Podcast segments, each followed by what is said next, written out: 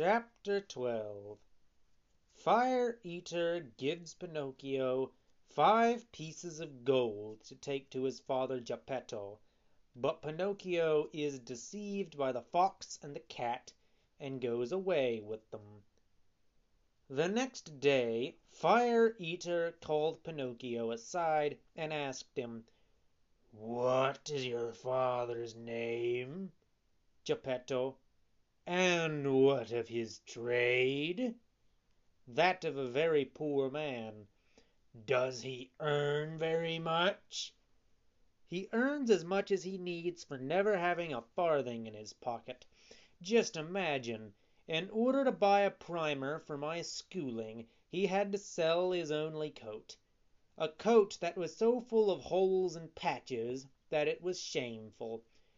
"Poor fellow! I am almost sorry for him. Here are five gold pieces. Hurry up and give them to him, with my compliments." As you can well imagine, Pinocchio thanked the showman a thousand times. One after another he embraced all the puppets of the company, even the gendarmes. Then, almost beside himself with joy, he set out for home. But before he had gone far he met a fox who was lame in one foot, and a cat who was blind in both eyes, getting along as best as they could like good companions in misfortune. The fox, who was lame, was leaning on the cat, and the cat, who was blind, was guided by the fox. "Good morning, Pinocchio," said the fox, approaching quietly. "How do you know my name?" asked the puppet. "I know your father well." "And where did you see him?" "I saw him yesterday at the gate of his house." "And what was he doing?" "He was in his shirt sleeves and trembling with cold." "Poor daddy!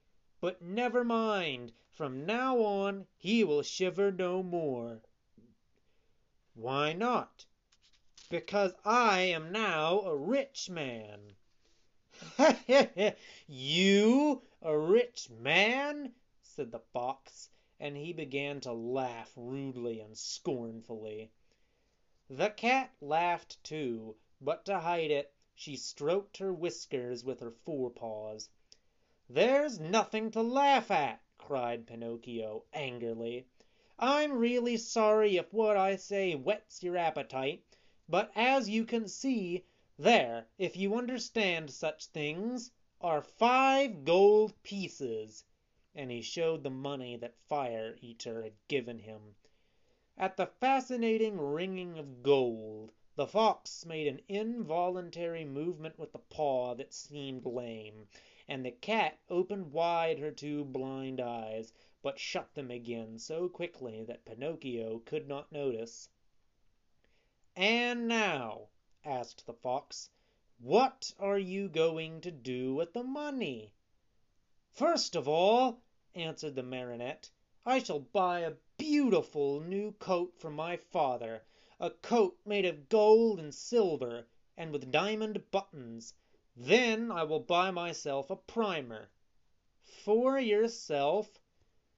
"Of course, for I mean to go to school and study hard." "Look at me," said the fox. It is because of my foolish passion for study that I lost the use of my leg." "And look at me," said the cat. "Because of my foolish passion for study, I lost the sight of both of my eyes."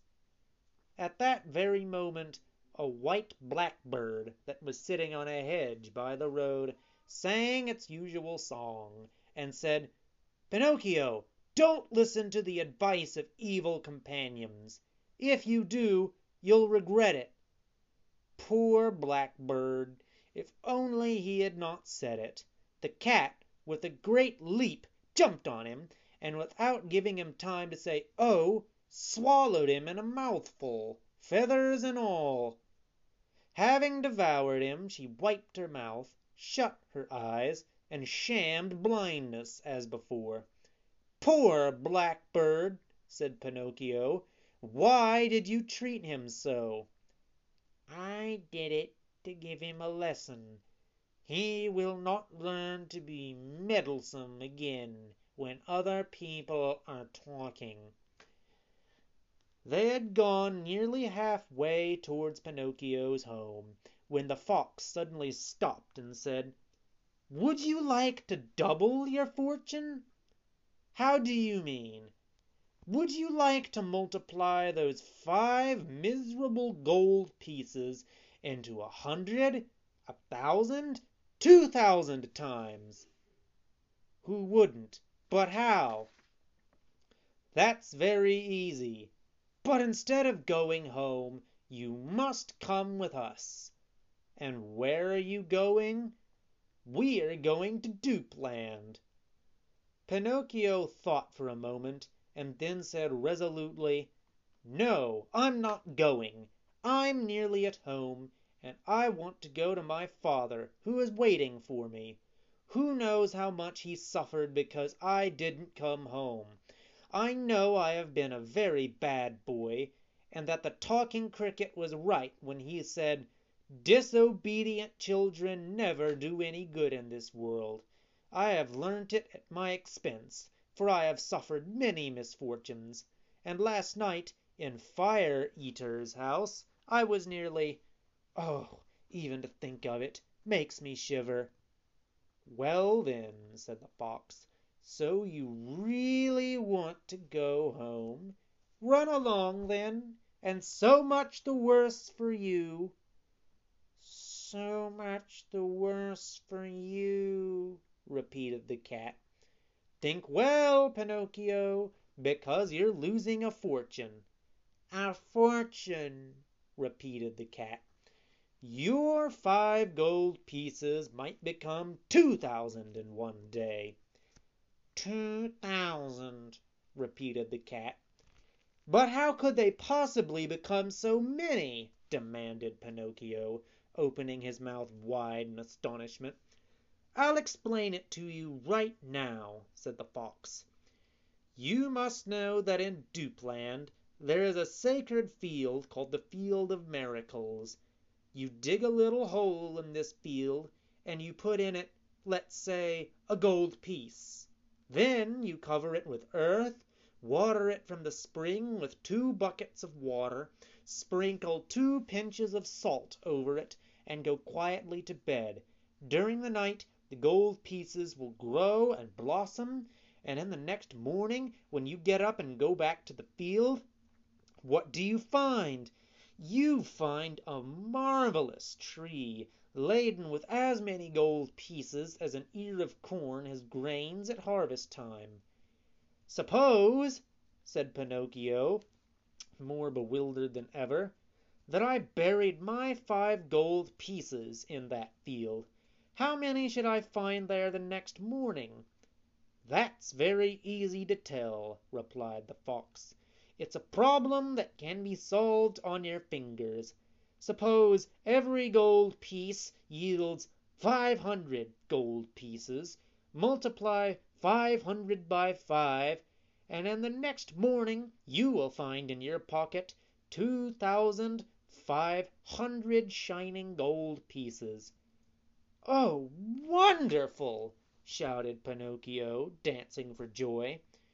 "When I have collected these gold pieces I shall keep two thousand for myself, and I shall make a present of the other five hundred to both of you." "A present? To us?" exclaimed the Fox, as if offended. "God forbid!" "God forbid!" repeated the cat. "We do not work for gain," said the Fox. "We do everything for other people." "For other people," echoed the cat. "What good people!" thought Pinocchio, and, instantly forgetting his father, the new coat, the primer, and all his good resolutions, he said to the Fox and the cat, Well, let's start. I shall come with you. End of the chapter.